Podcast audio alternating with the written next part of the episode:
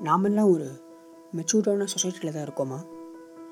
நம்ம சொசைட்டியில் technology improve ஆயிடுச்சு கல்ச்சர் இம்ப்ரூவ் ஆயிடுச்சு லிவ்லிஹுட் இம்ப்ரூவ் ஆயிடுச்சு ஆனால் இன்னமும் செக்ஸ் எஜுகேஷன் பாலியல் கல்வி பற்றி பேசினா முகம் சுழிச்சு பார்க்கக்கூடிய சமுதாயத்தில் தான் இருக்கும்.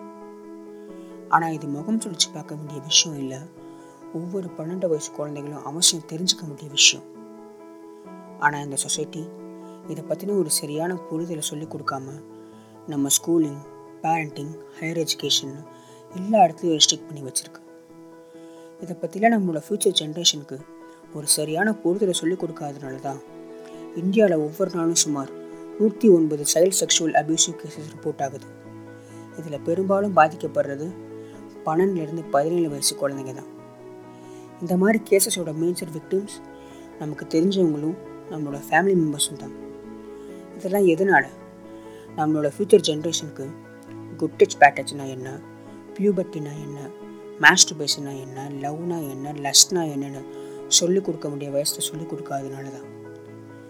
பொதுவாக இந்த பன்னெண்டுலேருந்து பத்தொம்போது வயசை டீனேஜ்னு சொல்லுவாங்க.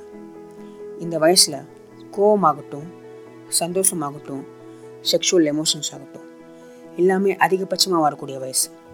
சைக்காலஜிக்கலாக மென்டலாகவும் சரி ஃபிசிக்கலாகவும் சரி ஒரு துணியை எதிர்பார்க்கக்கூடிய வயசு. இப்பேற்பட்ட இந்த ஸ்டேஜில் அவங்க ஒரு கரெக்டான டைரக்ஷனில் போகணும்னா அது ஒரு ப்ராப்பரான பேரண்டிங் அண்ட் ஃப்ரெண்ட்ஸ் இருக்கிறதுல தான் இருக்குது பொதுவாக இந்த ஏஜில் பேரண்ட்ஸ் ஓவர் ரெஸ்ட்ரிக்ட் பண்ணுவாங்க. இல்லைன்னா கண்டுக்காமையே விட்டுருவாங்க. இது ரெண்டுமே இல்லாமல் அவங்கக்கிட்ட ஒரு நல்ல ஃப்ரெண்டாக அவங்கள புரிஞ்சுக்கிட்டு அவங்களுக்கு சொல்லிக் கொடுக்க முடியல சொன்னீங்கன்னா அவங்களோட ஃப்யூச்சர் வெல் அவார்ட் அண்ட் ஹெல்த்தியாக இருக்கும். இன்னமும் நமக்கு இந்த சொசைட்டி எது தேவையோ அதை சொல்லிக் கொடுக்காம எது தேவையில்லையோ அதை சொல்லிக் கொடுத்தா நம்மளோட அடுத்த தலைமுறையை வளர்த்துக்கிட்டு வருது. ஒவ்வொருத்தரும் தான் பிள்ளைக்கு நம்ம என்ன ஜாதி நம்ம என்ன மதம்னு சொல்லி கொடுத்து வளர்க்காதீங்க. ஒரு பையன் ஒரு பொண்ணு எப்படி பார்க்கணும்? ஒரு பொண்ணு ஒரு பையனை எப்படி பார்க்கணும்?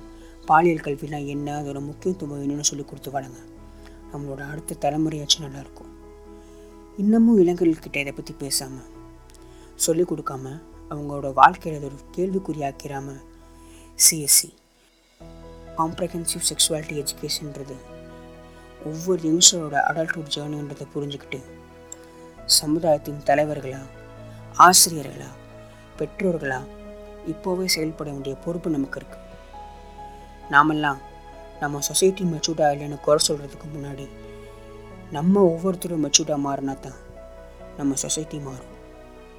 மாறுவோம். அடுத்த எபிசோடில் மீட் பண்ணுவோம். நன்றி.